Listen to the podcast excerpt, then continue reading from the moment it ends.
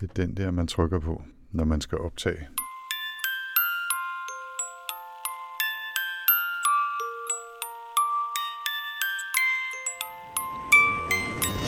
Verify ready to resume the count and say go for launch. OTC, tank and boosters are go. TTC, TTC is go for launch, sir. And thank you. Velkommen til Rumsnak, en podcast om rumnationen Danmark og de danske rumaktiviteter inden for både forskning og forretning. Mit navn er Tina Ibsen. Jeg hedder Anders Høgh Nissen. Spænd selen og start nedtællingen. Vi er klar til affyring. one, zero, and liftoff. All right, uh, lift off and the clock has started. Velkommen til Rumsnak, hvor vi denne gang lukker sæsonen med et kig tilbage på rumåret 2023. Ja, det er nemlig blevet tid til vores øh, jule- og nytårspause, hvor vi fylder brændstoftankene op og gør klar til næste års podcastmissioner. Men det er jo også en form for rumsnak-tradition, at vi lukker sæsonen af med en slags bonus, og den her gang er det altså 2023 Greatest Space Hits, hvor vi har udvalgt årets rummission, årets forskningsresultat og meget mere.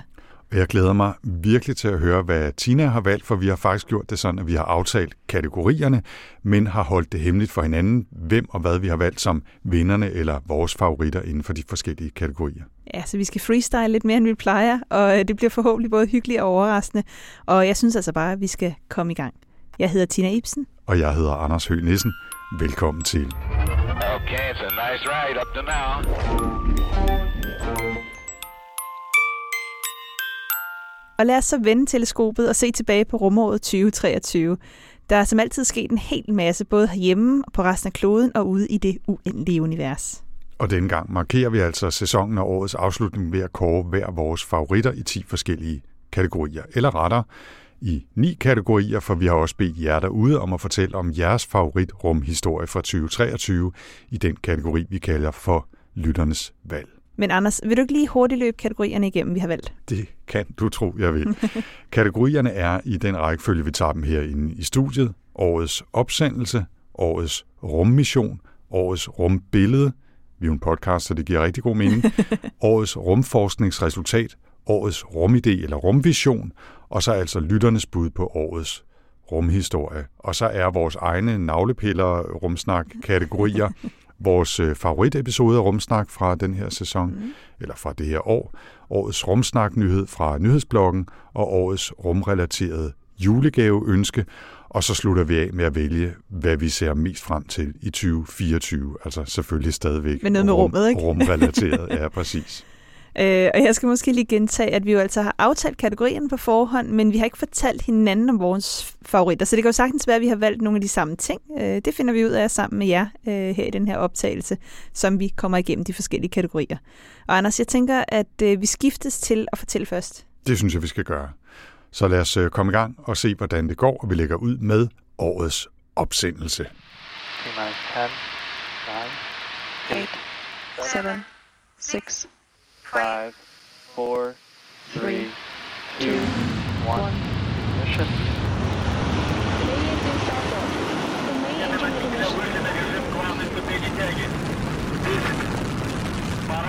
For mig, det tænker jeg næsten måske, du har gættet. Altså, det er Andreas Mogensens opsendelse den 26. august.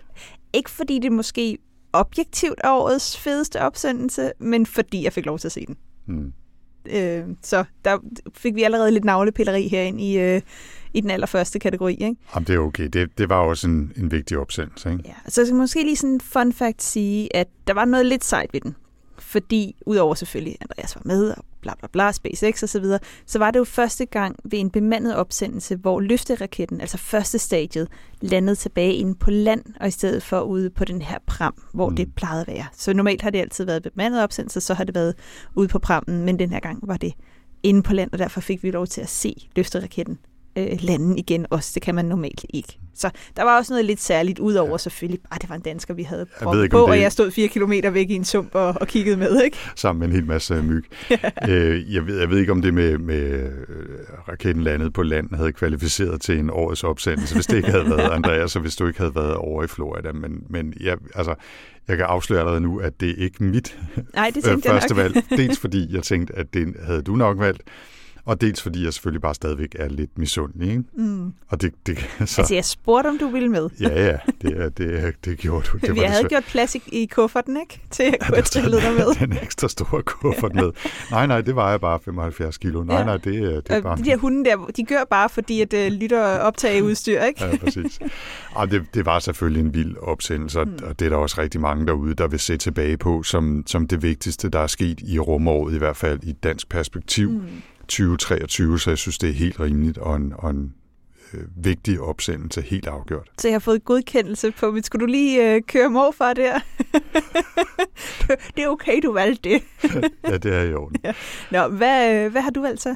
Ja, altså det er jo svært at vælge, ikke? Mm. Øhm, og, og jeg sad selvfølgelig også og tænkte, skulle jeg vælge den her? For det er klart, at, at Crew 7 og Andreas og øh, alt det der øh, fylder rigtig meget. Men jeg har valgt en anden, som er lidt mindre oplagt sikkert, og øh, til gengæld så er mit eget personlige bud på en årets opsendelse i 2023, og det er blevet Virgin Galactics Galactic 01 opsendelse, der skete i juni måned, den 29. juni. Og den her Galactic 01, det var Virgin Galactics første rigtige kommercielle flyvning, hvor de havde betalende passagerer med ombord. Det var tre folk fra det italienske luftvåben af alle steder, øh, som havde en masse eksperimenter med ombord. Det var noget med øh, en dragt, der skulle måle puls og åndedræt på en af passagererne, og de havde noget forskellige blanding af materialer og test af luftkvalitet, og også noget med, hvor godt performer man sådan kognitivt, når man skal løse forskellige opgaver i vægtløs tilstand. Og jeg har det øh, faktisk lidt ambivalent med at vælge den her, ikke? Mm. Men mit forsvar for den, Ja. nu får du den lige, ikke? for jeg kan godt se, at du sidder, Jeg sidder skeptisk her. skeptisk over på den anden side. Men altså, helt personligt, så har jeg jo et forhold til rumturisme, øh, som jeg har fortalt om flere gange Er her det noget i med, at du podcasten. lavede en episode om det til i harddisken Det var tilbage det i... nemlig, og vi øh, skrev oven i købet. Det var en total pakkeløsning, for vi skrev også to artikler til Berlingske og sådan noget. Vi var ligesom gået all in. Men det var bare virkelig sjovt at, at følge det der dengang. Det var helt nyt. Det var dengang, der var noget, der hed X-Prize, som var en præmie på 10 millioner til de første, som kom op i et 100 km højde og kunne gentage det med det samme fartøj inden for 14 dage. Og så kan man have det med rumturisme, som man har det. Jeg har det også mildest talt ambivalent med det. Indtil der er nogen, der giver mig en billet, så har jeg det lige pludselig meget positivt med det. Ikke? Men altså, det var jo faktisk noget, der var med til at sparke gang i alt det, der nu udmønter sig i SpaceX og Rocket mm. Labs og hvad de hedder alle sammen, Blue Origin og så videre. Ja. Meget af det startede med X-Prize i midten til slutningen af 90'erne. Så det at se Virgin Galactic lave deres første kommercielle flyvning, er faktisk lidt kulminationen på meget af det her. Ikke mindst fordi Virgin Galactic jo bruger fartøjer, som øh, er direkte efterkommere, kan man sige, af dem, der vandt X-Prize tilbage i, hvornår det nu var, de vandt den, der jeg pludselig glemte alt om. Var det 2003, fire stykker? Deromkring. Pas. Det er faktisk nok også 20 år siden, hvilket er crazy nok. Så jeg synes faktisk, der er nogle grunde til at vælge det her, set med de her særlige mm. briller på, som øh, årets opsendelse. Og så kan jeg jo supplere med at sige, at øh, ikke bare fik Virgin Galactic opsendt den første her i juni, de har faktisk i talende stund klaret seks flyvninger i alt, som altså kommercielle flyvninger, med øh, private passagerer igen på 02, og så øh, senest med både passagerer og forskere på Galactic 06, som den seneste her, den 2. november. Og ja, ja, så skal det også lige siges, at de jo kun er oppe i cirka 85 km højde. Ja. Så det er ikke engang rigtige det, rumflyvninger. det er kun rummet i USA, hvor vi- deres første flyvning ikke var så høj, ikke? Ja, men vi snakker opsendelse, Mm. vi, vi snakker ikke rummissioner. Nej, det er rigtigt. Så det var årets første kategori. Skal vi gå videre? Lad os gøre det. Three, two, one, zero. Welcome to Europe Spaceport here in French Guiana and to your front row seat for the launch of the Jupiter Icy Moons Explorer on an Ariane 5 rocket. There's been nothing like Osiris Rex in NASA's repertoire. I like to call it the Daredevil spacecraft. We can see the Honorable Prime Minister, Sri Narendra Modi ji, Euclid aims to find out more about two of the universe's greatest mysteries dark energy and dark matter. जी हाँ आप अपनी स्क्रीन पे देख सकते हैं कि हम पाव lander module Og øh, Anders, vil du, så, så får du lov til at lægge ud ved næste kategori, som er årets rummission. Okay, jamen øh, så lægger jeg ud den her gang, og for bare nu lige at øh, spejse tingene lidt op, Aha. så har jeg valgt, at du skal have lov til at prøve at gætte, hvad jeg har valgt. Okay. Så jeg, jeg giver dig tre, eller du har mulighed for at få op til tre hints om, hvad det er for en mission, og så kan du komme med dine bud undervejs. Okay. Øhm, se om du kan nå at gætte det, inden vi kommer op på tredje Ja. hint. Er du, Godt. er du, ja, er du jeg, parat jeg på er en klar. Hvad skulle vi ellers lave sådan en, øh, en formiddag her? Nej, hvad pokker, det er, jo, det er jo året, der gik 2023 i rumsnak. Det, øh, Med eksamen. vi er jo ikke for sjov, vel? Godt. Det første hint, Mm. og det er det vil være urimeligt, hvis du gættede det, men jeg bliver imponeret, hvis du gør, det er, at den blev sendt afsted tilbage i 2016. Ja. Okay. Må, må jeg, må, er det gratis bud, jeg må Du, komme med? du, du kan komme med lige så mange bud, du har lyst til inden for rimelighedernes grænse. Vi skal også videre i dag. Er det Osiris Rex? Det er lige præcis Osiris Rex. Sådan. Jeg, vil, jeg har en klapsalve, jeg lægger på i post, øh, ikke? Mås- måske kan jeg, øh, kan jeg fortælle dig, at øh, hvis jeg skal komme med et hint til mit, Aha. øh, at, at den landede den øh, 24. september i år. For hvad jeg synes var årets rummission. Jamen, øh, så har vi valgt den samme. Vi har valgt den samme. Okay. Vil du øh, komme med din begrundelse, så kan jeg fortælle dig, hvorfor du har ret.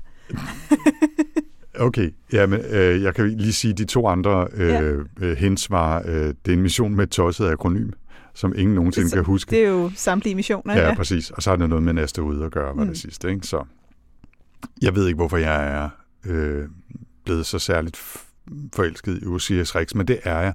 Og jeg tror, det har noget at gøre med, at det for det første er sejt, at det kan lade sig gøre. Rent teknisk, at det mm. kan lade sig gøre at drøne ud og lave rendezvous med sådan en asteroide og tage en prøve op, så samle lidt mere op, end man lige havde regnet med, og så videre. Ikke? Og så fordi det er, som vi talte med Martin Pissarro om i sidste episode, jo noget materiale, der kan hjælpe os med at sige en hel masse om, hvordan jorden er opstået, hvordan planeter og, og solsystemer udvikler sig, og måske også noget om, hvordan liv vil kunne øh, findes på andre, i, i andre solsystemer rundt omkring ude i verden på eksoplaneter osv. Så, så der er, det, der er et videnskabeligt og, og et teknisk øh, aspekt af det her, som er helt fantastisk, synes jeg. Og så synes jeg altså, at der er noget sjovt i også det der med, som vi har talt om, at de faktisk ikke kan finde ud af at, at få låget af, af prøven. Ikke? Og jeg var Øh, lige inde og kigge lidt på det igen, og det var sådan, de, er jo, de er jo stadig, det er sådan to af de der bolde, de ikke kan, kan få op. Det er Men de, jeg læste også, de havde, havde fundet 70,3 gram materiale udenpå. Ja. Og når man tænker på, at succesraten for hele missionen var 60 gram, ikke? Mm. Så alene i de der rester der, der bare ligger udenpå, har de fundet mere, end de havde håbet på Ja, og der har de jo vildt, stået ikke? sig med, med pincet Ja. og så videre, tage hver enkelt lille sten og støvkorn og flyttet over øh, for at, at forsøge at, altså ind i sådan en glovebox, Ja. ikke? Altså for, for ikke at komme til at forurene det med, med menneskelig eller øh, jord, jord, øh, hvad hedder sådan noget, atmosfære, ikke? Mm. Men det er helt vildt, at det, at det ikke er lykkedes endnu. Og så synes jeg, at den, den lille krølle på historien, som jeg synes øh, meget få mennesker nævner, er jo, at selve fartøjet er fortsat Ja. og det har vi også nævnt øh, en gang eller to, er jeg sikker på, men ud mod en ny asteroide, der hedder Apophis, som den skal lave rendezvous med en eller anden gang. Jeg kan ikke huske, hvornår. Øh, det står sikkert også i mine noter, men det har jeg... Det kan jeg... 29 øhm, skal den rendezvous med, med Apophis, som, øh, som jeg synes er et, et ekstra aspekt af det. Ikke bare har fartøjet været ude og samle noget op og drøne tilbage til jorden og aflevere den. Den flyver del med også videre og skal ud og lave en ny mission. Ikke? Ja, men der skal den ikke hente Der skal den noget ikke hente, prøve. der skal den der, ud der er og bare ud observere. og kredse omkring og, og så videre. Ikke? Præcis, ja. ja. Den kommer til at være nede der, hvor den kan blæse med motoren ned på overfladen, så der virvles støv op, som man så også vil kunne analysere. Ja, få en idé om, hvad der er understøvet Ja. og sådan noget også. Ja. Så jeg synes, altså det har du så også valgt, nu kan du fortælle mig, hvorfor jeg er ret, men jeg synes, at det er helt uden sammenligning, for mig i hvert fald, årets mission. Og det har du ret i. Ja, tak skal du have. er der noget, du vil tilføje til det, jeg har Nej, jeg synes, at, altså, du plejer jo altid at have bedre noter, end jeg har på de her ting. Så, øh, så, så nej, jeg synes, øh, at du er, du er godt igennem det, jeg også havde. Altså, jeg synes, at, øh, at det her med, hvis man skal have en god rummission, så er det noget med, at øh, ingeniørmæssigt synes jeg, at den skal være spektakulær. Altså, det skal ikke bare være sådan en, nå, det har vi gjort før, vel? Og det skal forskningsmæssigt være noget, der virkelig også bare kan batte. Mm. Øh, og det er de fleste af de her rummissioner, for ellers vælger man dem jo ikke. Men, øh, men der synes jeg her, at den her øh, Osiris Rex altså bare kan noget. Altså den har, den har det hele. Og det var også interessant at se, hvor meget opmærksomhed den faktisk fik, på trods af det der lidt åndssvage navn, og at den bare har været ude og samle noget, øh, nogle grosten op i rummet. Ikke? Ja, og så lige den der krølle med skruerne, der ikke virker. Som Ja, ja. Vidste du i øvrigt, og det vidste jeg nemlig ikke, før jeg læste op på det, at øh, den mission, som den nu er på, det her fartøj, hedder jo ikke Osiris Rex, men Osiris Apex, Fordi den nu er... på vej ud til ja. øh, Apophis. Ja. ja. Så det er meget sjovt. Ja, øh, også med bindestreg og små store bogstaver. Og, Nej, eller til, hvad? Nej. bindestreg, men hele Apex står nu okay. med stort Don't ask me why. Nej, men altså. Sådan er det bare. Jamen, øh, så lykkedes det i hvert fald at finde fælles fodslag i årets anden kategori, altså årets rummission. Og så synes jeg, vi skal komme videre til den næste kategori, som er årets rumbillede. Og Tina, Nemlig. du får lov til at lægge ud.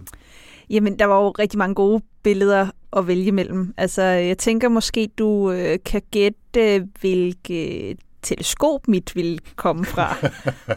Ja, altså det ville komme så meget bag på mig, hvis det ikke var James Webb. ja, og det har du ret i. Mm. Øhm, og det er faktisk et øh, billede helt fra starten af året, hvor at, øh, fra 6. februar i år, hvor at øh, James Webb, holdet bag, de udgav det her billede af øh, Uranus og dets ringsystemer. Hmm. Det er simpelthen bare, altså sådan et fedt billede. Ja. og jeg synes, det er, det, det er spændende selvfølgelig, altså, når man kigger ind på det her nærbillede, de har taget. Fordi når man tænker på Uranus og Neptun, øh, de to yderste planeter i vores solsystem, så er det jo nogen, der ikke rigtig har været besøgt. Altså vi har haft Voyager, der bare lige øh, fæs forbi dem og lige tog et par billeder, men ellers har der jo ikke været noget tæt på dem. Og det vil sige, at det er faktisk nogle planeter i vores solsystem, som er meget, meget lidt undersøgt. Så det her med, at man nu med James Webb kunne se Uranus og kunne se det her øh, meget definerede ringsystemer, fordi det jo så igen er øh, infrarøde billeder, det tages i. Så lige pludselig kunne man jo se, at den havde ligesom Saturn, når vi kigger på de her ringsystemer, har flere af de her ringe, øh, i stedet for bare sådan en tynd ring, som der er på et, øh, et af de her billeder, der er blevet tidligere taget. Så det er sådan super flotte ringsystem, og simpelthen så veldefineret på det her billede. Øh, wow, det var virkelig, virkelig flot. Og så også, så når man zoomede ud, så kunne man også se seks af de her 27 kendte måner, der også kredsede om, øh, omkring Uranus. Ja. Og Uranus er jo kendt for at være den her planet, der er væltet, og det vil sige, at ringsystemet, i stedet for sådan, at, at ligge ned, ikke, øh, så står det op, så Uranus den sådan, triller nærmest rundt om solen, øh, i stedet for sådan at stå som en, øh, en snoretop mm. og, og dreje rundt om sig selv. Ja. Så ja. altså det, jeg, jeg var inde og kigge, og jeg havde mange forskellige. Der er jo flotte billeder også fra Euklid, der kom ud, øh, som, som var sådan helt exceptionelt, og masser af andet, altså flotte stjernetog og sådan noget. Jeg synes bare, at det her, fordi det er så stadig et ukendt del af vores solsystem, var super spændende. Ja. Det, jeg, jeg var også stødt på det billede, mm. Og det var også ret højt op på min liste. Øh, Jeg har skrevet her i mine noter, udover at, øh, at jeg kommenterer til mig selv, at det er et totalt kaninhul at falde ned i det her, hvor man bare ender med at sidde og klikke på, på slideshows af billeder øh, fra, fra både det nære og det fjerne rum, mm. og det er helt fantastisk. Ikke? Jeg havde faktisk gættet på, at du ville tage noget James Webb fra det dybe rum. Mm. Altså nogle af de der vilde, vilde billeder, hvor de bare altså, zoomer ind på billede, noget, der ja. ligner ingenting, når man ser det, og så kan man se, der ligger en million galakser, når man zoomer øh, tættere på. Det er helt vildt. Jeg synes stadigvæk, det er fantastisk. Ikke? Det er det. Altså deep field billeder, altså i det hele taget, det ja. de kom fra det her med, at nu zoomer vi ind på et sted på himlen, hvor der ikke er noget. Og hov, nå, der var noget faktisk, ikke? Altså, Ja, det når, er, bare, når bare vi ser langt nok Ja. tilbage, ikke? eller langt nok væk. Ja, jeg synes, det er helt fantastisk. Nå, men for at være en modvægt til Mhm. mm-hmm. det, øh, også en modvægt til, til Uranus, øh, så har jeg valgt noget helt andet. Og min øh, favorit i kategorien Årets rumbillede, det er noget så hverdagsligt som en mistet værktøjspose oppe fra ISS, som der blev taget et billede af med skyer og hav i baggrunden. Øh, det var øh, faktisk her øh, for så kort tid siden som den 1. november, hvor Jasmine Mogbelli øh, og Laurel O'Hara, O'Hara var ude på en øh, EVA Mm. og skulle øh, lave et eller andet med et solpanel på ISS. Og så, øh, jeg kan godt lide, at øh, NASA's i deres pressemeddelelse, der skriver øh, The toolbag was inadvertently lost. Øh, og så, så nåede de faktisk heldigvis at, at tage et billede af den, fordi det er et fantastisk billede, og man kan se den her hvide pose, som er fyldt med værktøj, altså, som sådan på, på vej til at svæve, svæve væk fra, fra ISS, men altså uden for deres rækkevidde. Ikke? Mm. Så nu bliver den endnu et stykke rumskrot, der svæver omkring derude, som risikerer at ryge ind i hovedet på nogen ved en senere lejlighed. Ikke? ISS selv, fordi For det er samme bane. ikke? Lige Øh, præcis. så- ikke? Så jeg synes faktisk, det er, øh, det, det er et fantastisk billede, og det er jo meget lille, hverdagsligt et eller andet, men det er bare godt, at de har nået at fange det. Ikke? Ja, det er også bare sådan, hov. Ja, lige præcis. Det er virkelig en, altså en kosmisk ups på en eller anden måde. Ikke? Mm. Så et billede ud fra det store solsystem med ringe og alt muligt andet, og så en fejl. Ja. Det var det, vi valgte i år. Det var det. Ja. Det gode ved, ved den her podcast, i øvrigt, er, at vi ikke skal blive enige om, hvem af os, der har mest ret bagefter, slår mig pludselig, fordi det tror jeg også Det vil blive ville være svært. rimelig nemt. Men inden vi begynder at bruge den næste halve time på at skændes som det, så Må synes må jeg... Må jeg, bare, må jeg bare lige Okay. sige, at jeg ved godt, at jeg har fået strenge ordre om ikke at tage bobler med. Men jeg synes, jeg Ja, synes de der deep field billeder ja. fra James Webb er vilde. Der er lavet en hel masse billeder af galakser og tåger mm. derude, som er fantastiske, som ligner alt muligt. Ikke? Altså, øh, så er der også de her mange billeder, der har været i år af, af striber fra Starlink-satellitter. Altså Ja. hvide striber hen over filmen, øh, himlen. Det er jo frygteligt, men det er også fantastiske billeder. Altså det, det er sjovt at se dokumenteret. Og så har der været en masse billeder op fra Mars. Især ja. også taget af, af, hvad hedder det, dronen der, ikke? Øh, som har fløjet, præcis, Ja. ja. som har fløjet rundt. Jeg synes, der har Ja. været nogle virkelig gode billeder deroppe fra i år, som jeg synes faktisk, det var svært at vælge. Ja. Næsten endnu sværere end nogle af de andre. Det kunne være, man skulle lave en top 10 over årets rumbilleder en anden gang. Det, det kunne være, man skulle gøre det. Ja. Nå. Øh, men faktisk så, øh, så synes jeg også, at det du siger her med netop de her øh, dybe James Webb-billeder, det er faktisk en rigtig god segue. Man skulle tro, vi havde, øh, havde planlagt det Mhm. øh, ind til årets øh, forskningsresultat.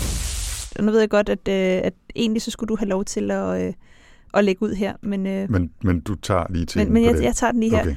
Ja. Øh, og det er dit første hint, det er noget med det her, noget med James Webbs øh, dybe billeder at gøre. Ja. Øh, årets rumforskningsresultat, som er kommet af...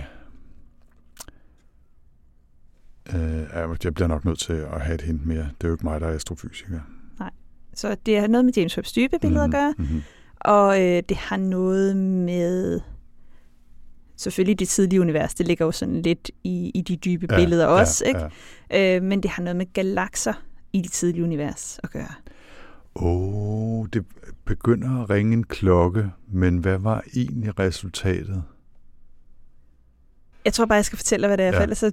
Ja, min, min sidste hende er at fortælle dig, hvad det er. Okay. Nej, men øh, jeg synes, at, øh, at vi, er, vi er ved James Webb, vi er ved de her deep field billeder. Noget af det, man så, altså da man jo virkelig begyndte at lave nogle af de her deep field billeder, det var, at de her galakser, man jo så kunne se, der var helt unge. Fordi når vi kan se de her altså meget, meget, meget fjerne galakser, så ser vi dem jo, som de så ud for 13,4 milliarder år siden. Ikke? Øh, næsten 13,5 med nogle af dem.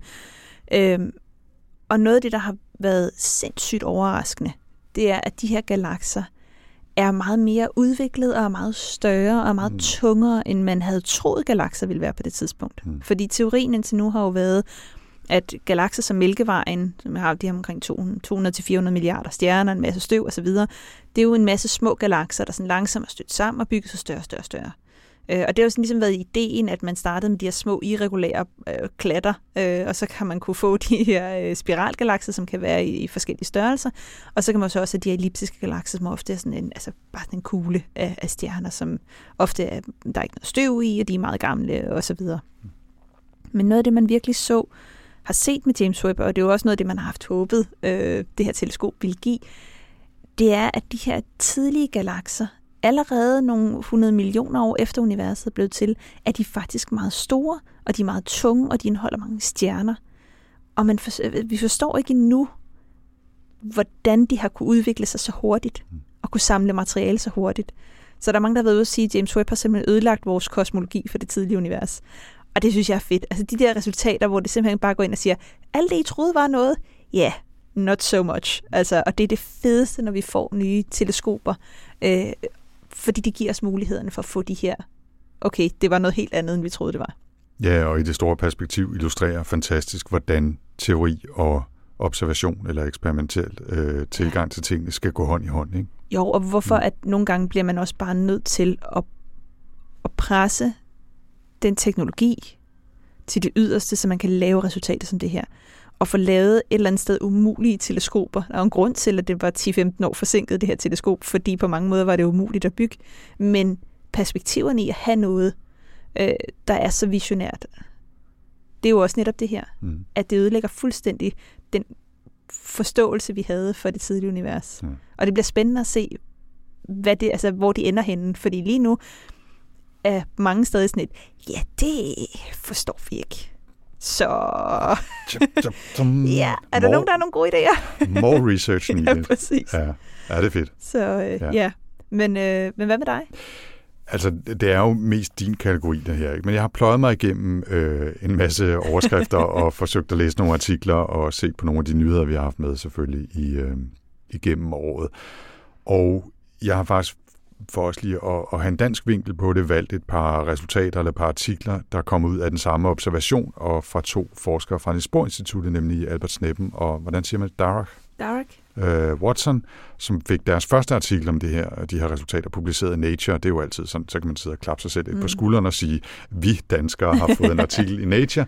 Øhm, og, og det handler om, at de har observeret øh, kilonovaer, altså de her store eksplosioner fra to øh, kolliderende neutronstjerner, som ikke, som man troede, er, har været sådan en flad, lidt galakseagtig skive, men fuldstændig kuglerunde mm. eksplosioner.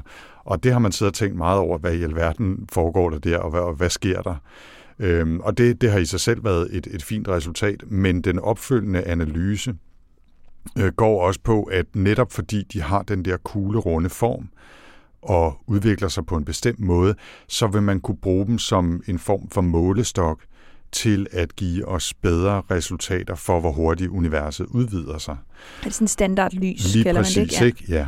Og det synes jeg er super spændende. Altså, jeg synes, det, det er gode resultater at lave igen her i Danmark. Se, hvor dygtige vi er, ikke? Men altså, det er sgu sjovt, når der sker noget lokalt, som kan måske i hvert fald kan få en eller anden indflydelse på vores forståelse af hele universet, ikke? Og, og hvor hurtigt det udvikler sig. Ja, det er altid fedt, når der er nogle danske forskere, der ligesom sætter sig på, på nye forskningsområder, ja. altså blandt andet med det her, fordi det er jo det, der kan, kan skabe nye forskningscentre og kan gøre, at, øh, at Danmark også bliver et sted, hvor mange udenlandske forskere gerne vil komme til at arbejde. Ikke? Ja.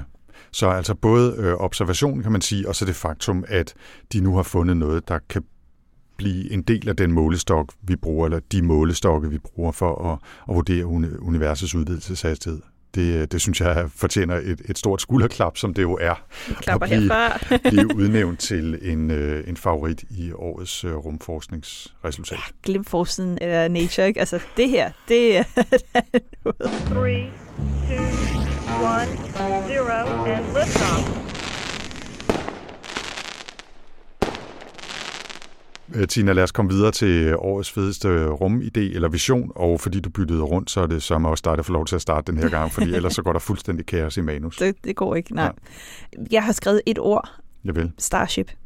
Sådan. Igen, jeg har sådan meget ambivalent forhold til øh, Elon Musk og de der ting, men hvis vi tænker på noget, der kan ændre rumfarten voldsomt også, altså ligesom vi kan allerede kan se SpaceX har gjort det, så det her med at have en gigantisk øh, raket, som lige pludselig kan sende mange mennesker til månen, mange mennesker til Mars, altså øh, sende virkelig, virkelig meget op, øh, og det potentiale der, øh, det synes jeg bare er, er ret spændende. Og det er, det er jo stadig nu, at de formået at eksplodere to gange, ikke? Øh, så lad os se, øh, hvor lang tid der går.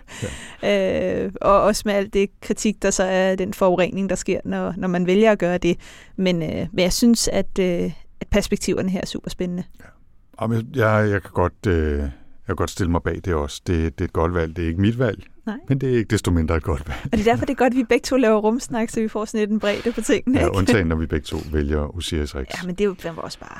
Nå, ja. hvad, øh, hvad har du så valgt? Ja, men jeg, jeg, jeg ved ikke, om det er en lille bit smule snyd, men altså, jeg har valgt ikke bare et projekt eller koncept, men, men den idé, som er hele den indsats mod rumskrot, mm-hmm. som jeg faktisk synes her i år har fået øh, ekstra medvind øh, eller ekstra momentum. Øh, fordi der har både været bøder til, til rumsvin, kunne man kalde dem, ikke? altså øh, folk, der ikke øh, sørger for at rydde op efter sig. Der har også været forsøg med oprydningsmissioner. Øh, der har været de her temmelig spekulative idéer eller visioner om nye måder at kunne lave oprydning på af gamle satellitter og værktøjs, værktøjs, præcis, ikke? værktøjsposer, der er tabt fra ISS mm. og alt muligt andet.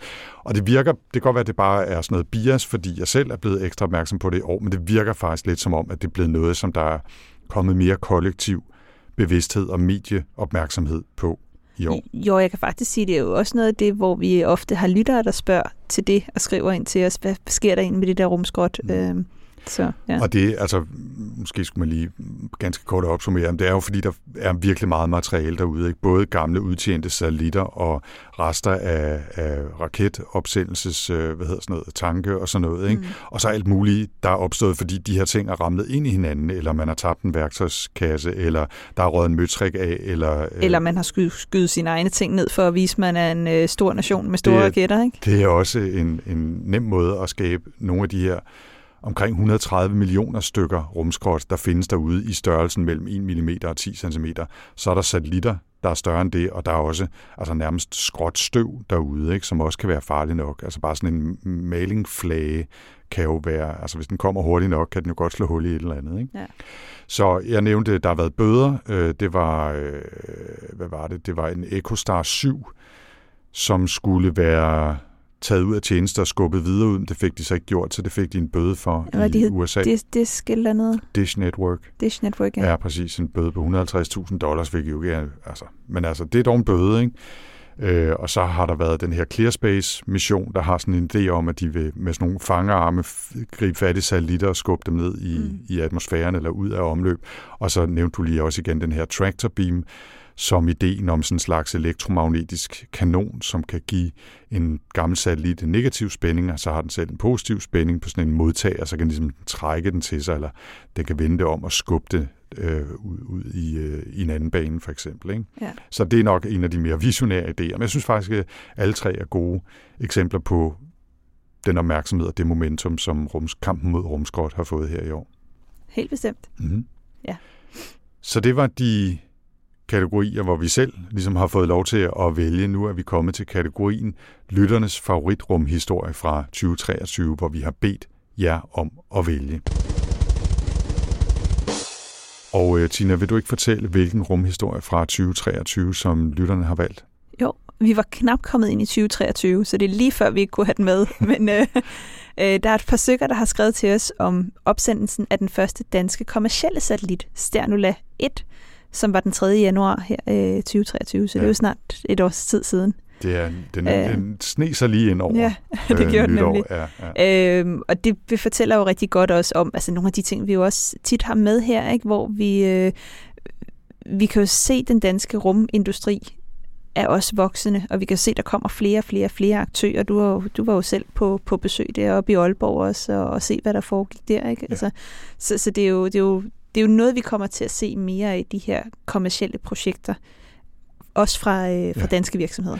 Ja, og, og så kan man sige, er det en kæmpestor international øh, begivenhed? Nej, det Not er det so ikke much, men det er nødvendigvis, dansk. men det er dansk, og Ja. jeg synes faktisk, det er, det er et rigtig fint projekt, og meningen er jo, at den skal være med til at, at, at blive en del af et netværk, som kan overvåge skibstrafik og, og sådan noget. Så der er også en, en dejlig praktisk anvendelse i det. Jeg vil sige, øh, jeg, jeg tænker også, at uh, Disco-opsendelsen, ikke? Disco 1, øh, de danske uh, studentersatellitter der, den, den kunne også godt have været en, en årets lytterhistorie. Jeg er sikker på, at der er nogen derude, som, som ville synes, at den havde fortjent det. Ikke, igen, ikke fordi det er vigtigt i det store perspektiv, men fordi det fylder noget i, uh, i Danmark, og vi er jo en, en podcast om rumnationen Danmark. Ikke? Så jeg synes faktisk, det er, det er meget fint, at den her også er blevet øh, lytternes valg til årets rumhistorie 2023 her i Rumsnak. Well done.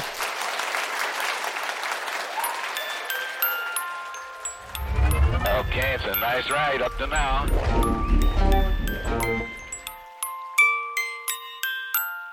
Og det var så øh, den seriøse afdeling, skal vi kalde det det, med, med et kosmisk øh, udsyn på øh, året, der gik 2023, og nu er turen kommet til fire kategorier fra skuffen med navlepilleri og planet i egen atmosfære, eller hvordan man nu oversætter det her udtryk med ananas i egen juice, til, øh, til rumsnak. Planet i egen atmosfære, den kan jeg godt lide. Du er velkommen til at bruge den, den var jeg også selv meget tilfreds med. Vi lægger ud med årets favoritepisode af Rumsnak. Velkommen til Rumsnak. Velkommen til Rumsnak. Velkommen til Rumsnak. Velkommen til Rumsnak. Velkommen til Rumsnak. Og den her gang er det altså en helt særlig episode. Men øh, vil du ikke øh, starte det, Anders? Det vil jeg faktisk gerne, og det er jo en lille smule svært at vælge, ikke? både fordi jeg i al total ubeskedenhed synes, at alle vores episoder er spændende, og ikke mindst fordi alle vores gæster er kloge hoveder, som er gode til at fortælle. Så det er lidt ligesom at skulle vælge et af sine favoritbørn. Mm. Er jeg sikker på. Ikke at jeg har børn, men jeg er sikker på, at det er sådan, det er. Ikke? Men det skal gøres nu, hvor vi har spændt øh, ben for os selv og givet os det her som en kategori, så jeg vælger Rumsnak episode 78. Det var den, der handlede om rumetik, hvor vi havde en øh, telefon igennem, var det ikke. Det var en øh, videoforbindelse igennem til Erika Nesvold, som har skrevet den her bog, som hedder Off Earth, som handler om etik, både i de nære missioner, hvis man vil lave kolonier på Mars, hvad nu hvis der sker kriminalitet eller endda mor på en rumstation, øh, hvem skal have lov til at tage op, hvem bestemmer over rummet, alle de her spørgsmål, som er så pokkers vigtige, og som så mange mennesker glemmer at tage øh, og forsøge at svare på, eller i hvert fald diskutere i denne her øh, gong-ho øh, frontier-idé, mm. der er om, at vi skal bare have satellitter derud, og vi skal bare kolonisere, og, og det er os, der skal gøre det. Og bedre sted, bare vi starter et Præcis. nyt, på ny og hun, planet. hun lægger ud med at stille de store spørgsmål om, hvorfor Altså, hvorfor er det overhovedet? Altså, udover satellitter i det nære rum, som kan hjælpe os med kommunikation og overvågning og øh, klimabekæmpelse og alt muligt. Ikke klimabekæmpelse. Bekæmpelse af klimaforandringer osv. Hvorfor er det så, vi skal videre ud? Øh, og, og alt det der. Ikke? Og jeg synes, hun var god til at fortælle, og Øhm, selvom det så var en, en amerikaner, eller var hun virkelig en kanadier? Nu bliver jeg pludselig i tvivl. Ja, min hun var amerikaner. Ja. Ja. Øh, selvom det så var en amerikaner, der fortalte, så synes jeg, at det her er jo relevant for alle, og mm. også os her i Danmark.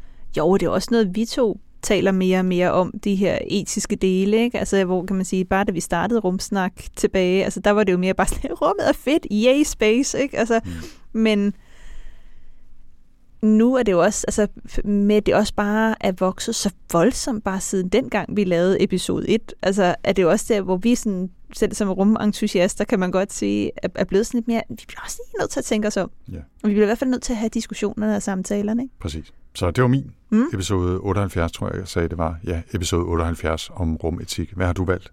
Ja, jeg valgte episode 76. ja, det tænker jeg nok.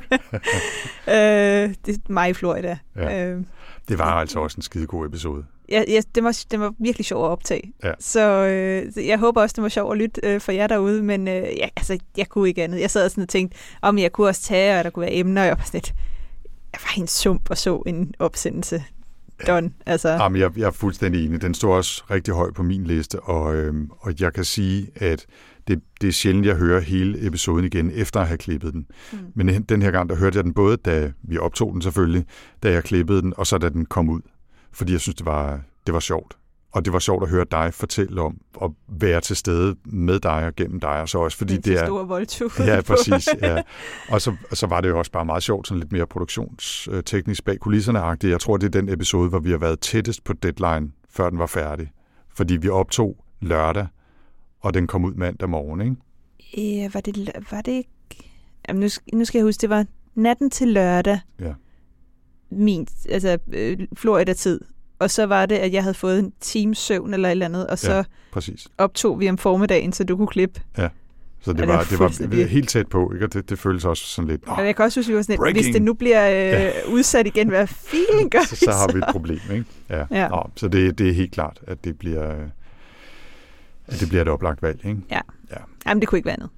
Det kunne ikke være andet. I have breaking space news. Take a look at this a giant red planet outside of our solar system. NASA is going back to Venus after more than 30 years. The James Webb Telescope may have just discovered the first evidence of an atmosphere on another planet outside of our solar system, and this discovery is confusing. Here's what they found and why it matters. So, since 2015, we've been able to detect these ripples in space time called gravitational waves. For the first time ever, astronomers have discovered that alien exoplanets like Earth could have water right from the moment they form. Astronomers have discovered a cosmic superbubble surrounding the sun and our solar system, which spans a thousand light years across. Five, four, three, two, one, zero, and liftoff.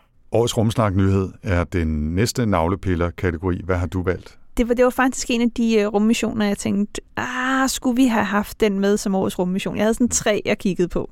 Øh, og i det, at det blev CS Rex, der var årets rummission, så blev jeg nødt til at have opsendelsen af Juice fra episode 71. Mm.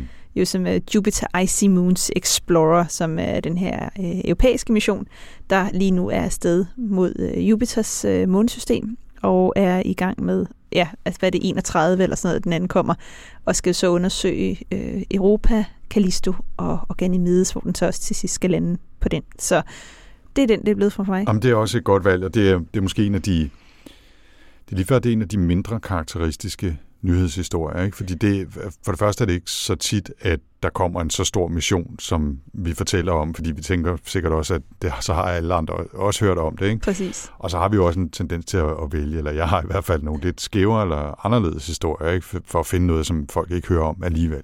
Ja, præcis. Så, men, altså, men jeg tænkte bare, at den ikke fik lov til at komme med Jamen- som en, øh, en rummission, så, så skulle den altså med her, fordi det er en super, super spændende ja. mission. Og jeg vil også, må, jeg, må jeg komme med en lille bobler her? Ja, For det kunne altså også godt være Euklid. Opsendelsen af Euklid. Altså, det var de to, jeg stod sådan mellem, som var Altså, her var i de, sommer. det var de tre, der var topscorer de på tre, min der- ja. mulighed til mission. Ja. kategorien, ikke? Ja. Min nyhed er, er en helt anden karakter. Øh, en af dem, som jeg synes var sjov at lave, fordi vi befinder os midt i en eksplosion af kunstig intelligens. Selvfølgelig især generativ kunstig intelligens, men det kan jo også bruges på mange andre måder med machine learning og deep learning algoritmer til at hjælpe os med at finde mønstre eller analysere data, som vi ikke selv kan skabe overblik over. Og der var jo faktisk et, et AI-værktøj, der opdagede en supernova i år uden menneskelig hjælp. Og lige nu kan jeg faktisk ikke huske, hvilken episode det, øh, det er fra, men jeg lover, at det var med i en episode, for jeg, jeg, har, jeg har fra manus. Det lyder som en uh, nyhed, du ville have haft med i en det episode. var det nemlig. Men det var en algoritme, der hed BTS-bot, som analyserede nogle billeder fra to forskellige øh, teleskoper, og så identificerede en supernova, der hed SN 2023 tyk, som den så fik bekræftet senere. Og der var altså ingen mennesker involveret i hverken opdagelsen eller øh, analysen af den. Og det synes jeg er ret sjovt. Mm. Altså, og det betyder ikke, at menneskelige øh, forskere nu ikke længere øh, skal spille en rolle her. Men det kan blive et godt supplement til at, til at analysere de mange, mange, mange, mange data og billeder, vi nu begynder at få ind, eller får ind, og får stadig flere af også i de kommende år. Ikke? Ja, fordi der er bare ikke nok speciale studerende til den mængde er data, vi får ind. Altså, der, der har det også bare ændret sig, fordi vi også bare får de her bedre teleskoper, de Ja. her survey-teleskoper. Og så bliver jeg selvfølgelig nødt til at vælge årets bonus. Okay. Og der, og der regner jeg... Du laver lige en bonus på årets bonus. Jeg Ja, laver, kom med jeg laver lige en troll. Øhm, undertøjshistorien, øh, der jeg, jeg havde med som bonus igen i en episode, jeg har glemt øh, at skrive nummeret ned på. Det må om lige minde mig om. Et projekt, hvor man udvikler nye slags tekstiler til kommende missioner, for øh, blandt andet at kunne lave undertøj til astronauter. Og, øh, og, der, var, der er en fantastisk artikel, som vi nok skal linke til, som, øh, som ESA har, har skrevet, som handler om at lave stof, der både kan hæmme bakterievækst og bliver testet i vakuum og med gnister og temperatursvingninger og radioaktiv stråling og alt muligt andet på en eller anden facilitet nede i Østrig. Øh, Så hvis du vil vide noget om, hvordan øh, fremtidens astronauter holder underhylderne rene Space på månen, pants. så, Ja. så skal man tjekke det her link. Og jeg tror, det var min favorit bonushistorie fra 2023. Ja, men jeg, øh, jeg har ikke nogen bonus med Nej, her. det var- det- det, det tænker det jeg nok, du havde. Men vi er ved at vel, øh, nærme os afslutningen. Vi har to kategorier tilbage. Yes. Øhm, først så skal vi lige høre, hvad vi ønsker os til jul. Selvom det sådan er lige op over, så, øh, så det er i butikkerne bagefter her, Anders. Ja. Øh, og så kunne vi jo teknisk øh, set godt nå lige at juleshop og sende en, øh, en, en gave tilbage til hinanden her, ikke? Øhm, Jo, altså nu giver vi jo ikke rigtig julegaver øh, Nej. til hinanden, men det kunne være, at der sad nogen derude med dybe lommer og tænkte, jeg tænkte, Tina og hallo, Anders, de skal da have noget. de Vi har jo allerede fået en julegave fra, fra en lytter Ja, derude, ikke? Så, Ja, fi- øh, fint julegave. Men, øh, men ja, og så til sidst så skal vi, øh, skal vi kigge fremadrettet. Men øh, Anders, øh, årets rumrelaterede julegaveønske, hvad Ja. ja. har du valgt her?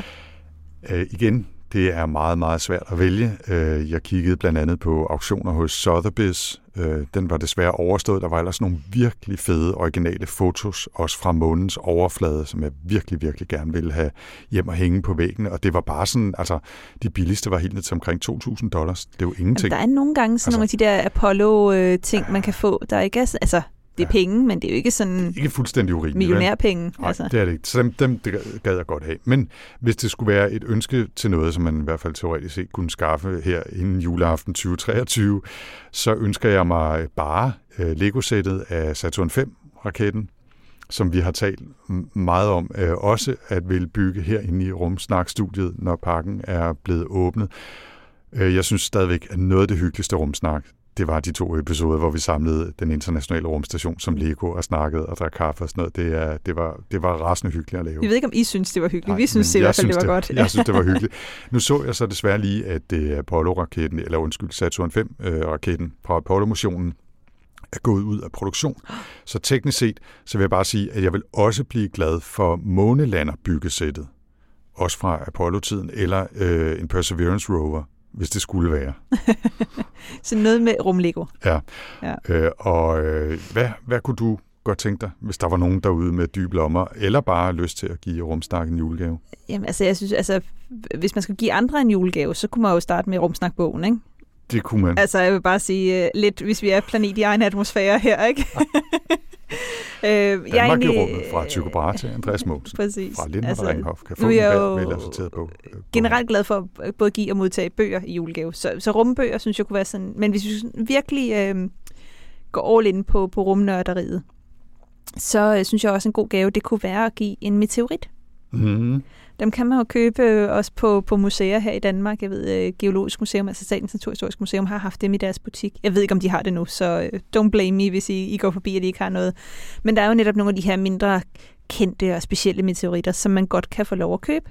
Og det er ofte altså fra 500 til nogle tusind kroner også. Altså så, så alt efter, hvor godt man kan lide sin, øh, den julegave modtageren. Mm. Så er der noget sjovt ved det, at tænke, at det her er en sten ude fra rummet af, der har rejst øh, milliarder af kilometer for at komme ned til os. Det, er også, det vil også være en god gave. Og så vil jeg sige, hvad jeg aldrig nogensinde vil give. Ja. Og det har, jeg har rantet om det på podcasten her før. Aldrig give en stjerne. Nej. Det her med, at man, man, man køber en, en stjerne i et katalog til, til, til folk, det er en kæmpe skam. Eller og et plot på månen. Eller præcis, sådan noget. ja. præcis. Altså de der ting, I må love os derude. Hvis jeg har gjort det, så er jeg lidt. Hvis jeg aldrig har gjort det, så lad være, fordi at det er ikke, altså det, det svarer til, at vi i Rumsnak lavede vores eget katalog over stjerner og sagde, nu kan I få lov til at købe lige den her stjerne, så, så i vores katalog, så er den opkaldt efter jer. Men i virkeligheden kan man ikke gøre det. Så slut på ranten her. Ja, fint. køb sten for rummet, aldrig stjerner. Ja. Så jeg faldt altså også lige over den her. Den må jeg lige vise dig på min skærm her. Den kan I så ikke se derude. Men hvis du nu havde huller i ørerne, ikke?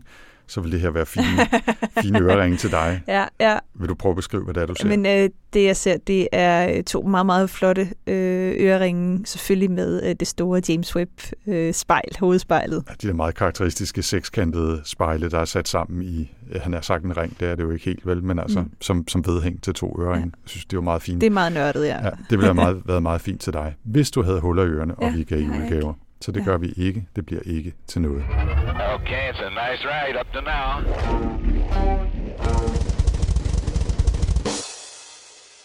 Og med det er vi kommet til den sidste kategori i Rumsnak Store Rumepisode om rumåret 2023, og det er hvilke... Sig det igen tre gange hurtigt. Rumsnak Store Rumepisode om rumåret 2023. Igen. Rumsnak Store Rumepisode om rumåret 2023. okay. Du kan vække mig i nat, du må og jeg siger det. Uh, og vi har givet hinanden lov til at vælge en, to eller tre ting, uh, som vi ser frem til i rumåret 2024, og Tina, du får lov til at lægge ud. Jeg har bare valgt en, fordi jeg tænkte, øh, vi havde nok på det her tidspunkt fået snakket så meget, at, øh, at det var en for lang episode anyway. Vi har kun studiet i fire og et halvt minut endnu, teknisk set, så ja. Øh, Artemis 2, opsendelsen, november. Så det bliver øh, den samme øh, tur som Artemis 1-2, som jo er en tur til månen. Kredsløb om månen tilbage igen. Men den her gang skal der fire splitlevende mennesker med ombord. Mm. Øh, det, det bliver super, super, super spændende, og det er virkelig sådan det der, altså ikke bare startskud, men sådan videreførelsen af, nu, øh, nu er vi altså på vej tilbage mod månen. Ja. Den havde jeg faktisk også valgt, mm. så selvom jeg havde valgt tre ting, så er jeg teknisk set bare nu nede på to.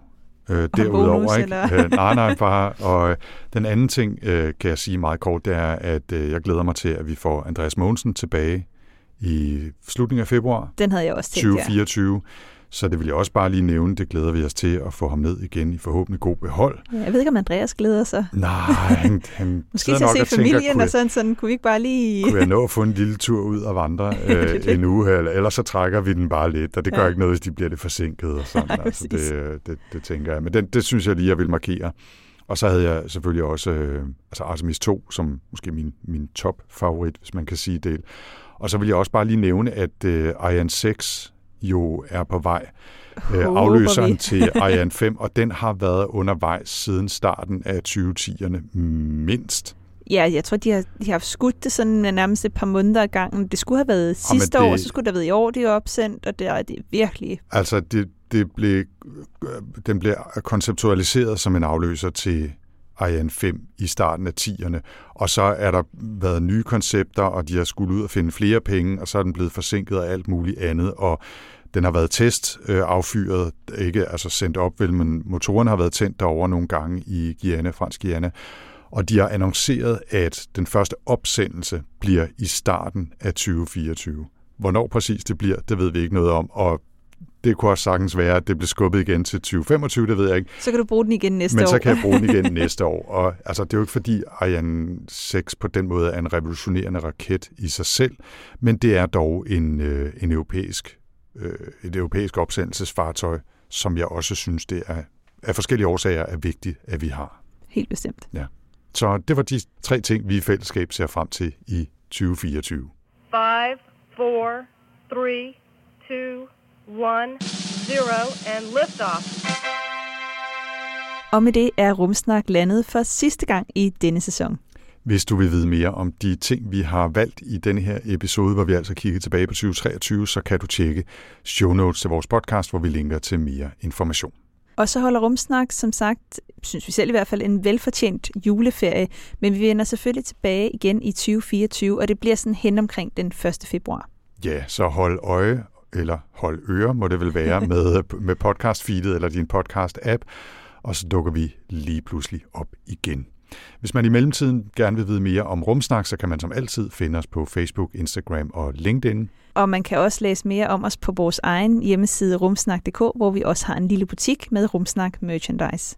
Og selvom vi holder ferie, så har vi stadigvæk altid åben 24-7-365 i vores øh, e-mail indbakker og på vores sociale medier, hvor I er meget velkommen til at skrive med spørgsmål eller kommentarer. Vi lover ikke, at vi svarer på dem lige med det samme, men I kan skrive, når I vil. I kan skrive, når I vil. Han er så jeg blev sådan helt øh, bleg. Men husk også, at hvis du synes, det har været spændende at lytte til Rumsnak, så er du meget velkommen til at dele med familievenner og andre rumnørder derude. Rumsnak er støttet af Novo Nordisk Fonden og bliver produceret af Podlab.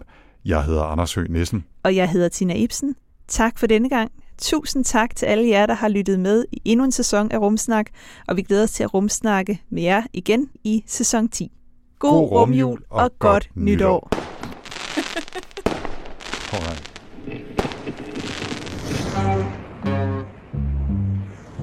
Thank you.